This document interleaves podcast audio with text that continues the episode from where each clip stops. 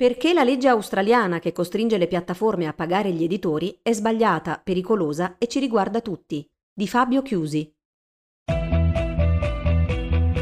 Ti piacciono i nostri podcast e apprezzi il nostro lavoro?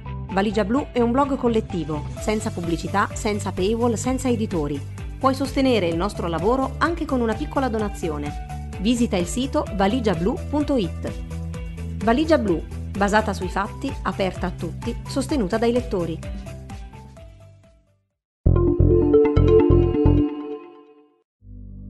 No, quella del governo australiano contro le piattaforme digitali non è una battaglia per la democrazia e il giornalismo, come il primo ministro Scott Morrison e diversi osservatori tutt'altro che disinteressati continuano a ripetere.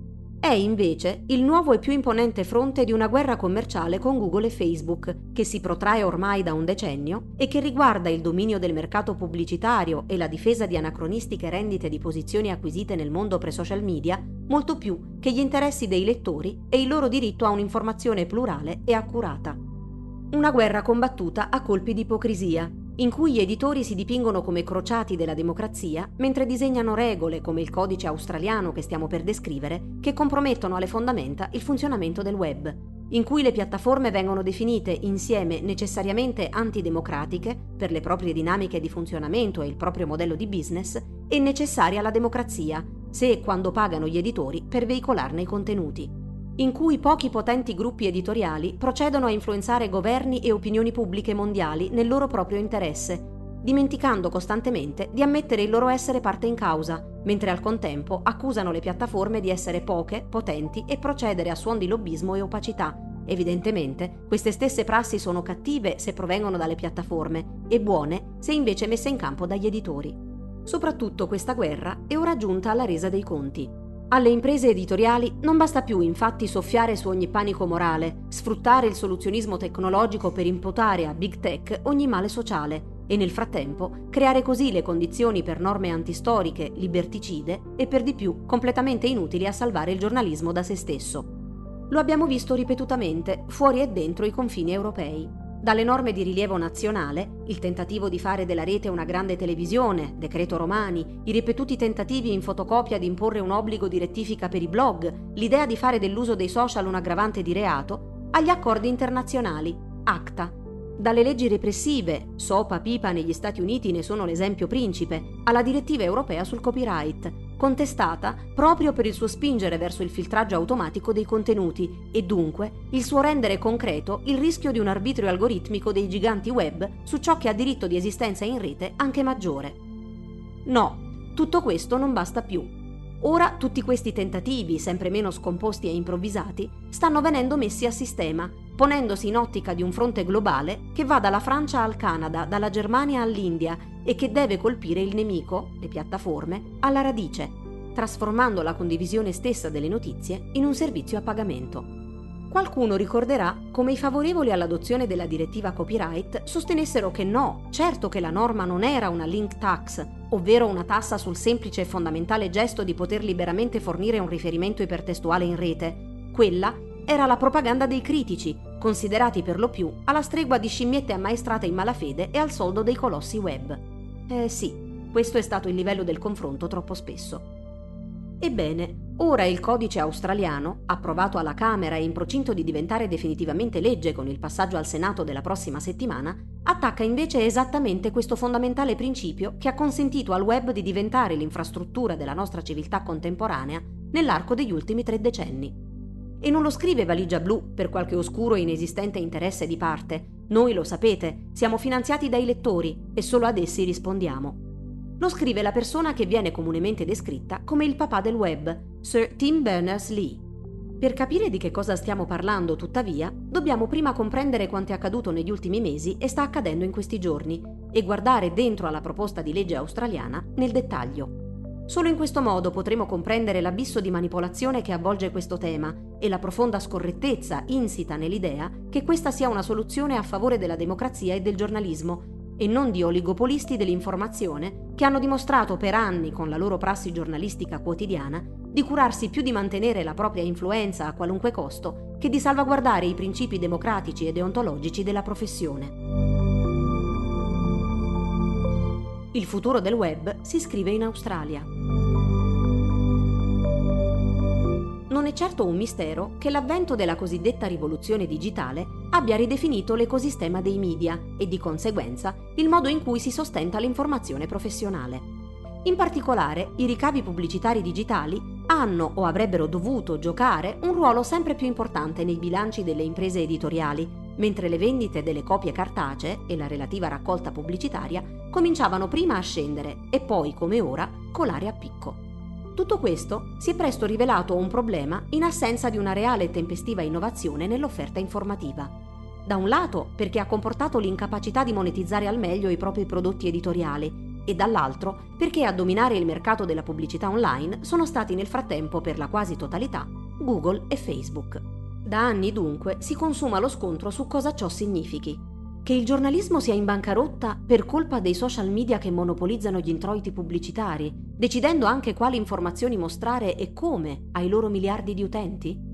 I grossi gruppi editoriali ne hanno fatto il mantra per giustificare ogni resistenza al cambiamento, un cambiamento che avrebbe comportato una ridefinizione degli assetti di potere interni. La disintermediazione vale per tutti, non solo per la politica, e soprattutto un diverso atteggiamento di responsabilità verso i lettori, prima ancora che un diverso modello di business. Un lettore si abbona se si fida di una testata e in essa trova un valore aggiunto.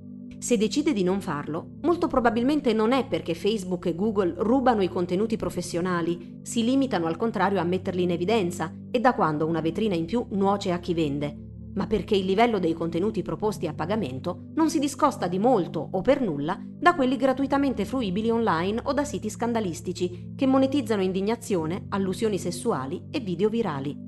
Se un lettore decide di non leggere una testata, insomma, è nella stragrande maggioranza dei casi perché non si fida più di chi dovrebbe pagare per informarsi.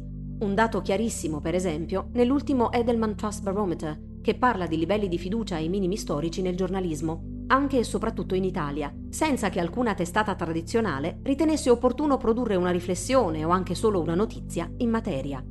Ciò nonostante, anche e soprattutto con l'intento di evitare norme più severe o punitive, le piattaforme digitali hanno negli anni iniettato diversi milioni di euro nel sistema dell'informazione tradizionale, finanziando progetti innovativi, cercando di dare ossigeno alle testate locali e provando disperatamente a porsi come alleati invece che nemici dell'editoria tradizionale. Ma niente di tutto ciò è bastato ad evitare l'escalation odierna. Da questo punto di vista il caso australiano è emblematico il punto di partenza dell'intera vicenda è infatti l'idea che le autorità di controllo australiane hanno avuto fin dal dicembre 2017 di indagare lo squilibrio di potere tra sistema editoriale e piattaforme digitali, uno squilibrio venutosi a produrre proprio a seguito della rivoluzione, disruption, apportata dall'era dei social media al mondo dell'informazione. Dopo un avvio più morbido, all'insegna dello sviluppo e dell'adozione di un codice volontario per regolare i rapporti commerciali tra mondo editoriale e piattaforme, a partire dall'aprile dell'anno scorso si è fatta largo la convinzione nell'Australian Competition and Consumer Commission, ACCC, che non ci fossero le condizioni per produrre un insieme di regole all'insegna della volontarietà. Si è preferito dunque optare per un codice di comportamenti obbligatori, al cui interno, come si è presto capito, sarebbero state previste norme che costringessero le piattaforme a pagare gli editori per poter ospitare e condividere i loro contenuti. Man mano che i dettagli della proposta divenivano più chiari, più forte si è fatta l'opposizione di Google e Facebook, destinatari ultimi delle richieste di esborsi.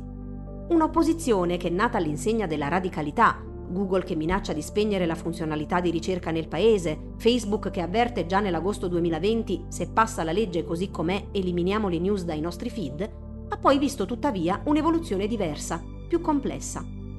Google, per esempio, ha cercato di deviare e anticipare la questione proponendo autonomamente accordi con gruppi editoriali in tutto il mondo, in cui avrebbe corrisposto del denaro in cambio della possibilità di mostrare contenuti giornalistici sulla propria vetrina showcase. Una funzionalità di news a cura editoriale nata proprio per dare massimo risalto e contesto alle notizie ritenute più importanti da chi le produce. Google a questo scopo ha annunciato a ottobre 2020 un investimento iniziale di un miliardo di dollari e partnership con 200 testate in tutto il mondo. Il 20 gennaio di quest'anno le testate erano già diventate 450 in 12 paesi. Ma mentre vengono annunciati accordi con 120 testate francesi, nel resto del mondo e sull'onda del dibattito sorto per il codice australiano, le polemiche continuano a non placarsi. Il 4 febbraio il Toronto Star, il National Post e altre circa 100 testate canadesi escono tutte con la prima pagina bianca e un riquadro in basso che laconico commenta Imagine if the news wasn't there. Bersaglio è il monopolio pubblicitario delle piattaforme, accusate di lucrare su contenuti che non producono. La politica prende nota e ascolta. Così ora anche in Canada, come confermato dal ministro Stephen Guilbeault, si seguirà il modello australiano, con una legge per costringere le piattaforme a pagare gli editori promessa in arrivo già per la primavera. L'Unione Europea anche sembra contenere voci intenzionate a calcare le stesse orme. A metà febbraio, infatti, un membro del Parlamento dell'Unione Europea, Alex Saliba, dice a CNET che misure simili stanno per arrivare anche in Europa, magari già dentro il pacchetto DSA-DMA. Negli stessi giorni però Google cerca la via della conciliazione strategica e cedendo alle richieste degli editori australiani stringe accordi prima con Seven West Media e poi con Nine, editore di Sydney Morning Herald and The Age. Pare si parli di 30 milioni di dollari l'anno. E soprattutto News Corp, cioè il gruppo Murdoch, vero e proprio ispiratore e pungolo della norma, di cui del resto è il principale beneficiario. Non a caso, appena stretto l'accordo, i toni sul sito del gruppo sono entusiastici. Si parla di un accordo storico e pluriennale, tre anni, affinché Google fornisca il fidato giornalismo delle sue testate in cambio di un pagamento significativo. La retorica è la stessa di cui si diceva all'inizio. Non abbiamo vinto noi, ma abbiamo vinto tutti, lettori e democrazia. Il chief executive Robert Thompson parla infatti di un impatto positivo sul giornalismo nel mondo, dato che abbiamo fermamente stabilito che dovrebbe esserci una ricompensa per il giornalismo di qualità, a premium for premium journalism. Ringraziamenti anche al primo ministro Morrison, al ministro del tesoro Josh Friedenberg e ai membri dell'ACCC. Si sarebbero a suo dire schierati fermamente dalla parte del loro paese e del giornalismo. Insomma, missione compiuta, specie se si considera che questi accordi per showcase potrebbero non consentire a Google di sfuggire ad ulteriori pagamenti secondo il codice in via di approvazione. Completamente diversa la strategia perseguita da Facebook, che invece decide di essere coerente con la propria impostazione iniziale e dunque bloccare la condivisione di notizie sui suoi feed in Australia. La decisione, eseguita a dir poco maldestramente, con diverse pagine istituzionali o della società civile ingiustamente, anche se temporaneamente a loro volta bloccate, genera un enorme eco mondiale, facendo parlare, come ricorda Casey Newton, di un vile atto di censura, avidità senza freni e distruzione della sfera pubblica.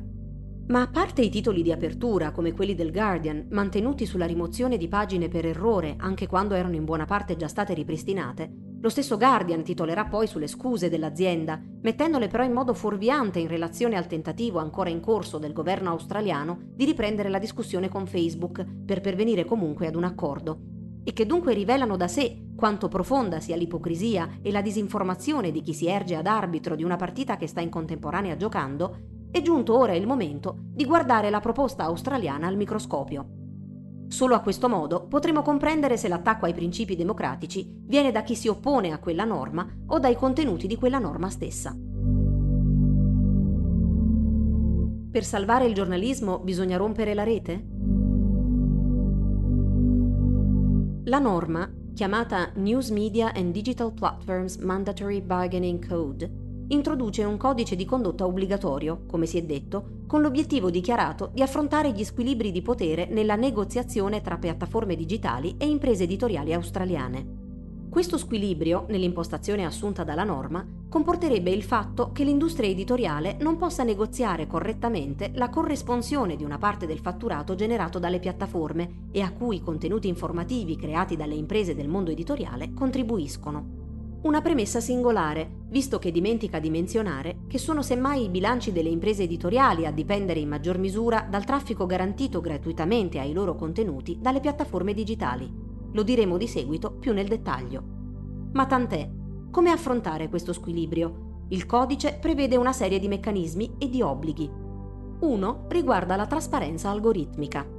Si obbligano infatti le piattaforme a comunicare anticipatamente, 14 giorni prima, alle imprese editoriali mutamenti significativi che avranno un effetto significativo su contenuti informativi nei loro algoritmi di selezione e presentazione delle notizie. Ma gli obblighi di trasparenza sono anche più vasti, estendendosi alla raccolta e disponibilità dei dati degli utenti, allo sviluppo di una proposta per dare valore a notizie originali e a comunicare in anticipo mutamenti che influenzino la distribuzione pubblicitaria o che possano coinvolgere l'accesso a contenuti dietro paywall. Altro aspetto singolare, nessuno di questi obblighi di trasparenza riguarda i dati in possesso degli editori, né i loro algoritmi di personalizzazione, che pure sono e saranno sempre più di frequente usati. Degno di nota specificare cosa la norma intenda per dati derivanti dalle interazioni degli utenti. Come nota il punto 1107, sostanzialmente tutto, da un commento a una condivisione, fino ai dati sullo scrolling o il soffermarsi su una notizia anche solo passandoci sopra con il mouse. Si tratta di alcuni dei dati che gli editori cercano di avere dalle piattaforme da lungo tempo, proprio per meglio personalizzare e modellare le proprie strategie di pubblicazione e di targeting. E anche qui mi si consenta di notare l'ipocrisia. Non si trattava della caratteristica principe e più nociva del maledettissimo capitalismo della sorveglianza? La norma precisa che in ogni caso non si tratta di informazioni sugli utenti, ma subito dopo comincia a delineare il punto più critico in assoluto, quello riguardante la corresponsione di un pagamento per avere il diritto di linkare un contenuto giornalistico sulle piattaforme. Facendo subito intendere l'estensione dell'obbligo, la norma precisa che basta interagire con un link ad un contenuto perché si stia interagendo con quel contenuto, secondo la razio della legge, e questo vale anche se il contenuto è pubblicato su un sito diverso dalla piattaforma digitale su cui si sta interagendo. Di conseguenza, al punto 1160 si giunge finalmente al cuore della questione. Lì infatti si precisa che contenuti oggetto dell'accordo sono non solo i contenuti informativi prodotti dalle imprese editoriali che producano un fatturato anno di oltre 150.000 dollari nell'anno appena trascorso, o in tre degli ultimi cinque anni, questo è il campo di applicazione, ma anche uno snippet o qualunque link a uno di quei contenuti. Non solo, il significato del termine notizia va nel contesto della norma inteso nel senso più ampio possibile, includendo sia core news content, cioè notizie vere e proprie, che qualunque altro contenuto riporti, investighi o spieghi questioni correnti o eventi di interesse della popolazione australiana.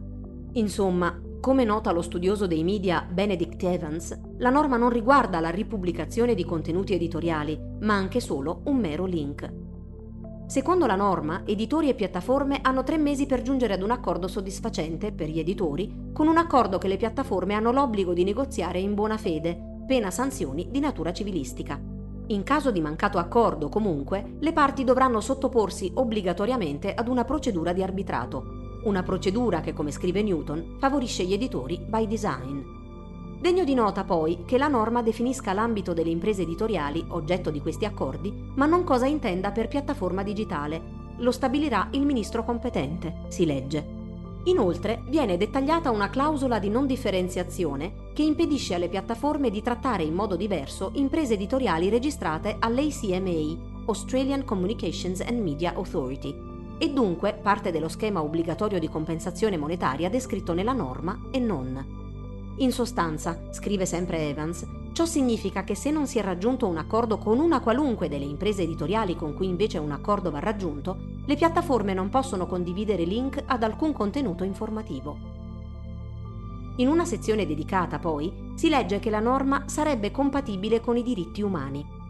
Ma pur se la libertà di linkare non è un diritto umano, invito a considerare la dichiarazione che Sir Tim Berners-Lee, il papà del web, ha inviato il 18 gennaio scorso in una submission alla Commissione Economia del Senato australiano, che stava indagando proprio le premesse del codice tra media e piattaforme. I toni sono pacati ma fermi e i contenuti di rilevanza cruciale per addentrarci in un giudizio più dettagliato e vasto sulla norma. La riporto per intero nella mia traduzione. Sono preoccupato che il codice rischi di spezzare uno dei principi fondamentali del web, richiedendo un pagamento per linkare ad alcuni contenuti online. Sul web la condivisione di contenuti si fonda sulla possibilità degli utenti di fare due cose, creare contenuti, tipicamente testuali ma anche di altri tipi di media, e aggiungere link ad altre parti del web in quei contenuti. Ciò è coerente con come funziona il dibattito umano in generale, in cui c'è un diritto, e spesso un dovere, a servirsi di riferimenti. A un saggio accademico è richiesto di elencare i riferimenti ad altri saggi correlati. Ad un giornalista viene normalmente richiesto di riferire le proprie fonti. Il dibattito tra blogger include link da un blog all'altro. il valore di un blog sta sia nel testo che nell'attenta selezione dei link. Prima che i motori di ricerca sul web diventassero efficaci, seguire un link da una pagina all'altra era l'unico modo di trovare del materiale. I motori di ricerca hanno reso la procedura molto più efficace, ma possono farlo solamente nella misura in cui si servono della struttura del web, fatta di link, come input principale. Per questo i link sono fondamentali per il web, per come lo comprendo io, il codice proposto cerca di richiedere alle piattaforme digitali il dovere di negoziare e verosimilmente pagare per linkare contenuti giornalistici da un certo gruppo di fornitori di informazioni giornalistiche. Per quanto ne so, non esiste alcun altro esempio attuale di richiesta legale di pagare per linkare ad altri contenuti.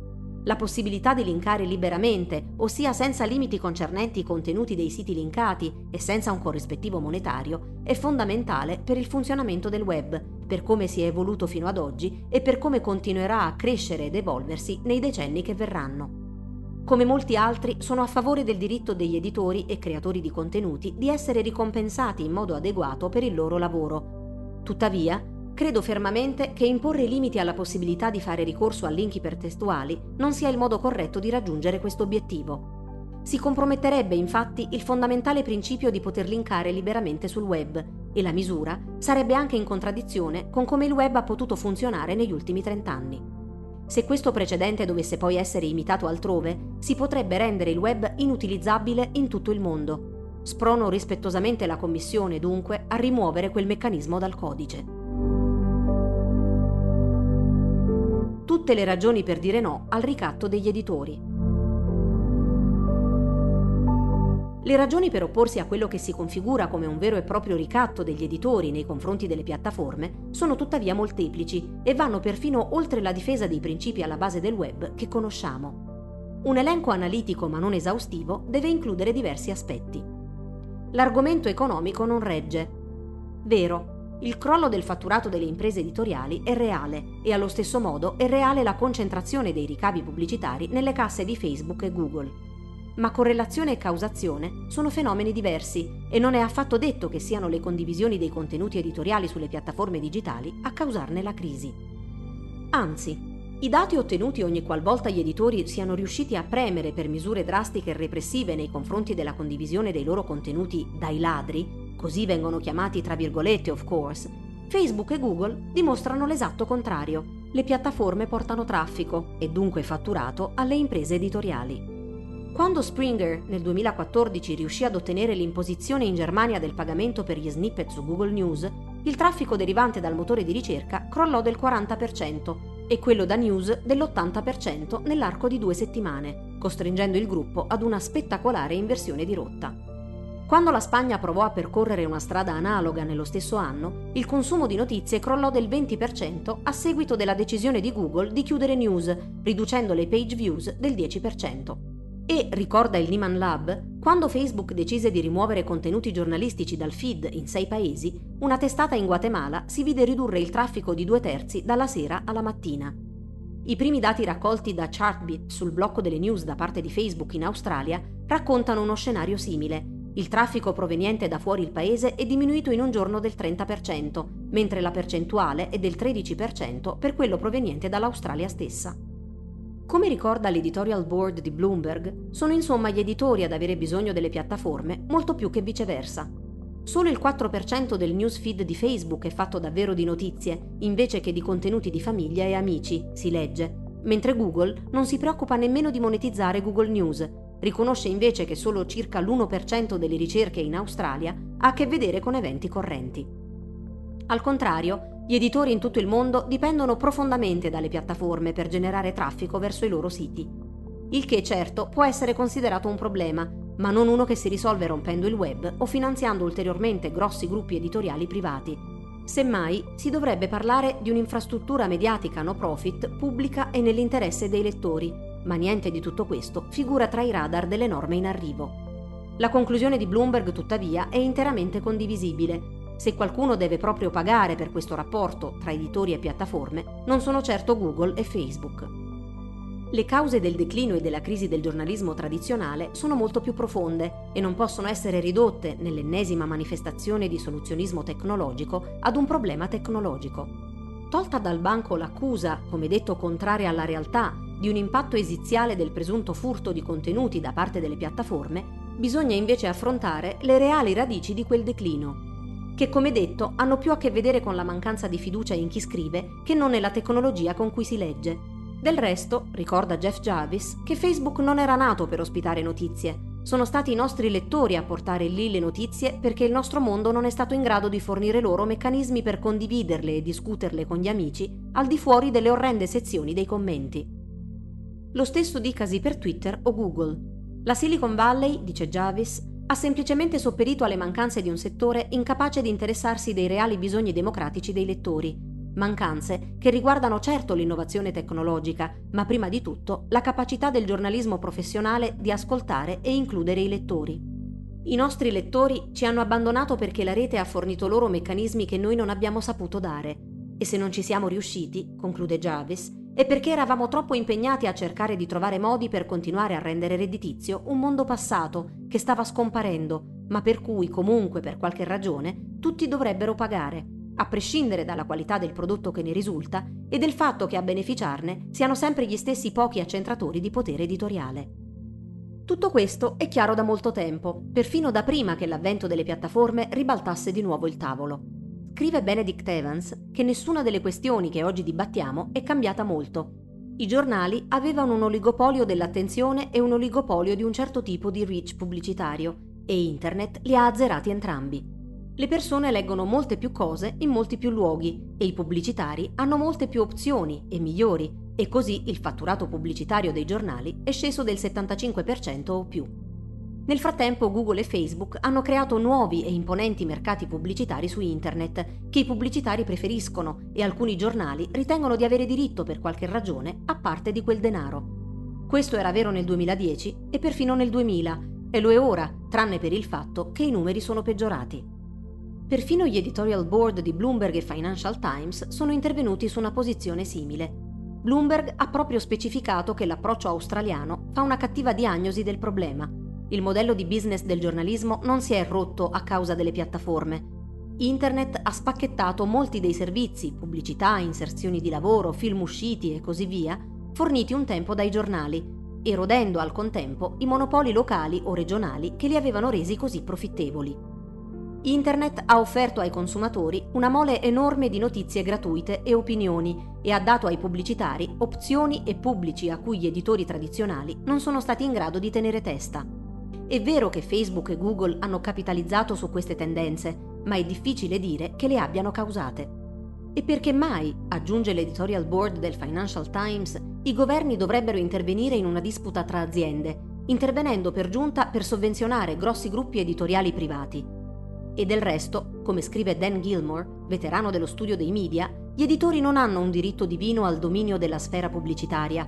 Soprattutto se si pensa, aggiunge, che quando lo hanno avuto lo hanno sfruttato con la stessa arroganza e spietatezza che oggi imputano, in alcuni casi giustamente, alle piattaforme, producendo fallimenti di mercato e servizi peggiori sia per i lettori che gli inserzionisti pubblicitari.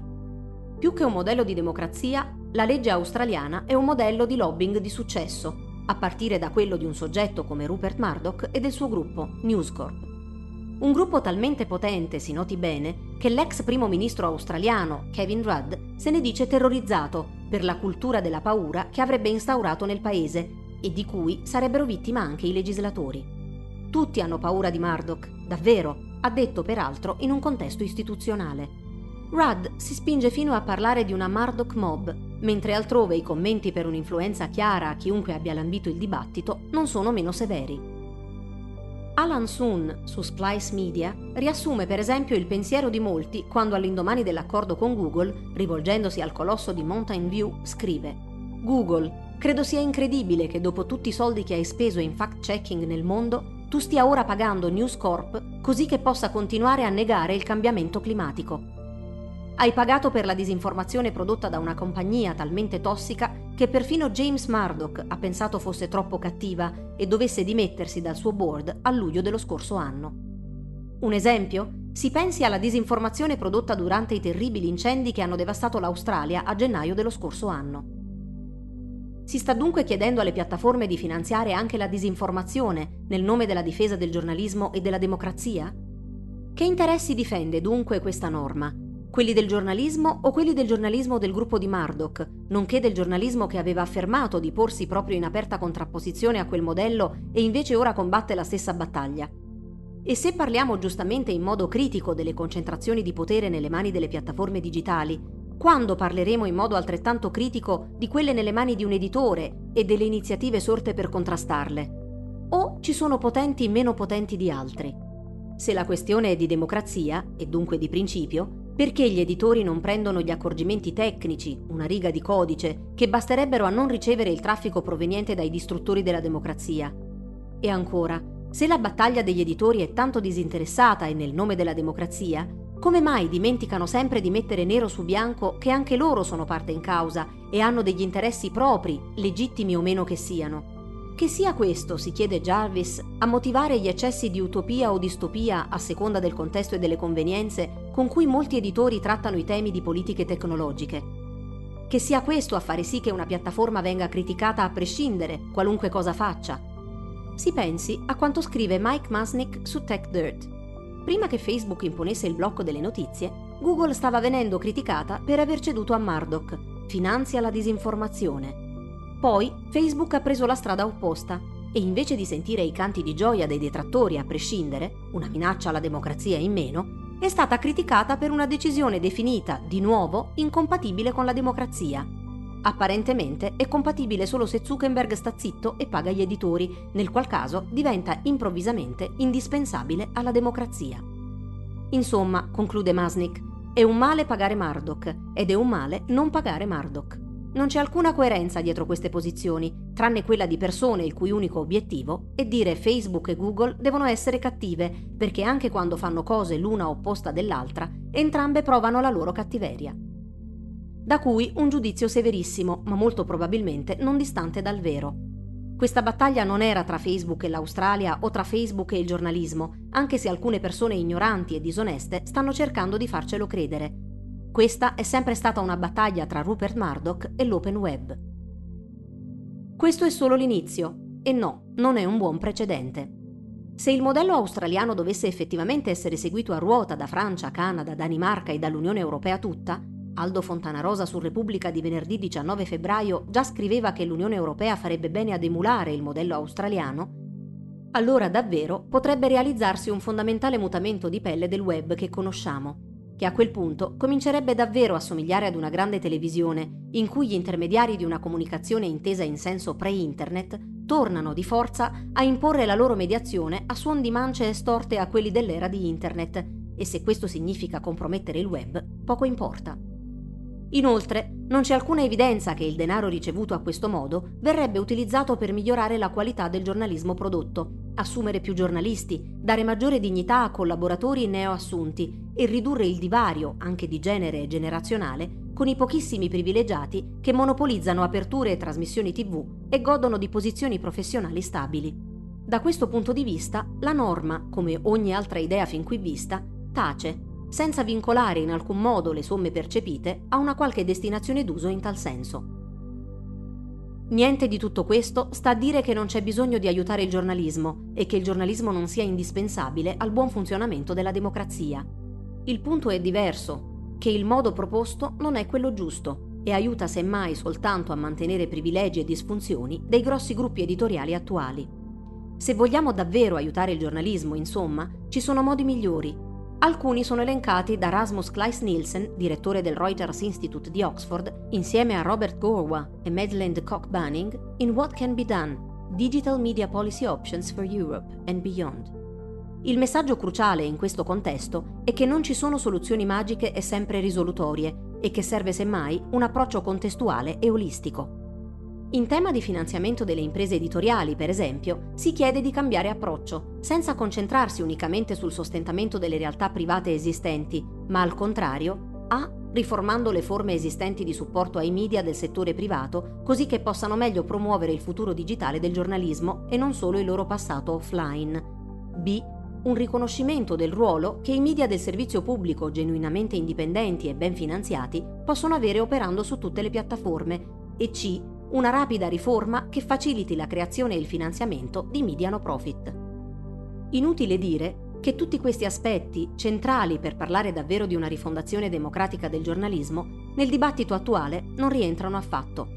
Così come non ci si concentra, se non marginalmente, per esempio negli Stati Uniti si propone una capacità di contrattazione collettiva dei piccoli editori, sull'editoria locale e di dimensioni inferiori, anche se ha subito in modo particolarmente grave il contraccolpo della pandemia.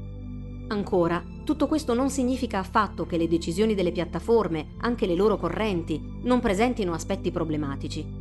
Will Oremus ha per esempio fatto giustamente notare che spegnere l'informazione su un social network lo espone ai deliri dei complottisti e ai piani dei manipolatori, togliendo a fonti che mirano a verità e ragione diritto di replica. O meglio, si potrà discutere sulla base di informazioni provenienti dall'informazione professionale, ma non farvi riferimento con un link. E di certo Pensare a un'azienda come Facebook, un ambiente chiuso, opaco e autoreferenziale, come difensore dell'open web, è un'idea quantomeno bizzarra. Eppure, forse un modo di dare un senso positivo a tutto questo dibattito, per lo più completamente viziato da mere questioni di soldi, c'è. Se questa discussione servisse a farci capire il grado di dipendenza che il giornalismo contemporaneo ha da soggetti privati che accentrano il potere in pochissime mani, siano esse editori tradizionali o piattaforme digitali, e in tutta risposta farci immaginare modi migliori per promuovere il giornalismo indipendente, pubblico, nell'interesse della democrazia e dei lettori, allora probabilmente sarebbe servita almeno a gettare le basi per un futuro diverso da quello ipotizzato in Australia, che tanto somiglia al passato, solo schiantato nella gola, a forza, senza alcun interesse per la salute di chi si vede costretto a ingurgitarlo.